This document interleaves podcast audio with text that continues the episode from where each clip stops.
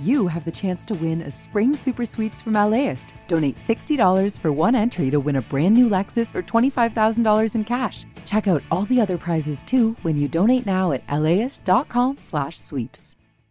Welcome to the Film Week Marquee. I'm Larry Mantle with critics Charles Solomon, Angie Han, and Claudia Puig. We begin with the documentary Roadrunner, a film about Anthony Bourdain. Claudia. Yeah, this is a compelling, well-made portrait of a fascinating, charismatic guy who, became kind of a culinary anthropologist, uses his own words in the footage.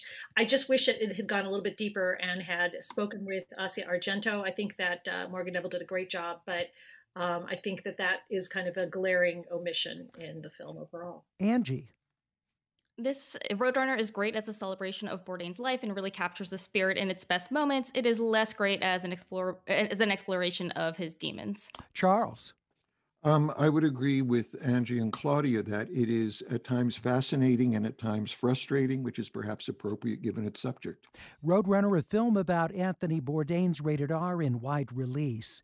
Pig is a dramatic film starring Nicolas Cage and Alex Wolff, written and directed by Michael Sarnowski. Claudia.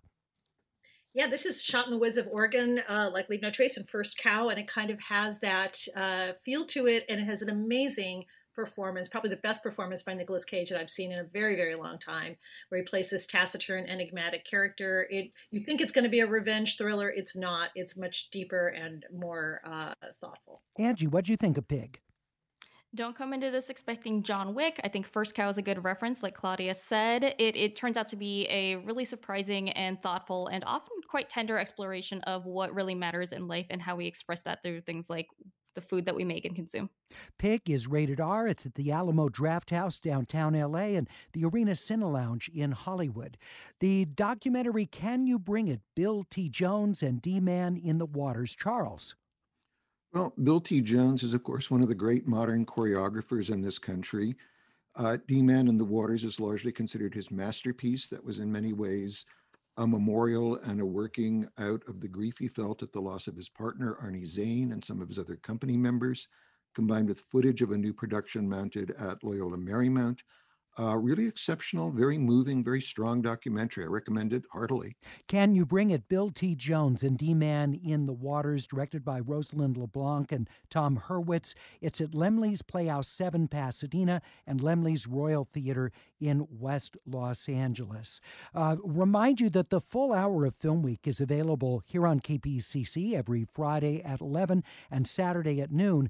But you can also download the podcast of Film Week, take it with you wherever you go, and make sure you don't miss a single episode in which we review all the major films and the hidden gems you don't want to miss.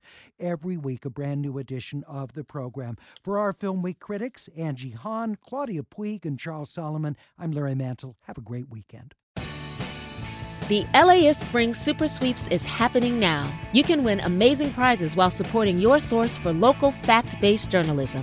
One lucky grand prize winner will get to choose a brand new Lexus or $25,000 in cash. Other prizes include an electric bike from Juice Bikes and $1,000 gas gift cards. Your donation of $60 gets you one entry to win, and the more you give, the more entries you get. Donate now at laist.com/sweeps.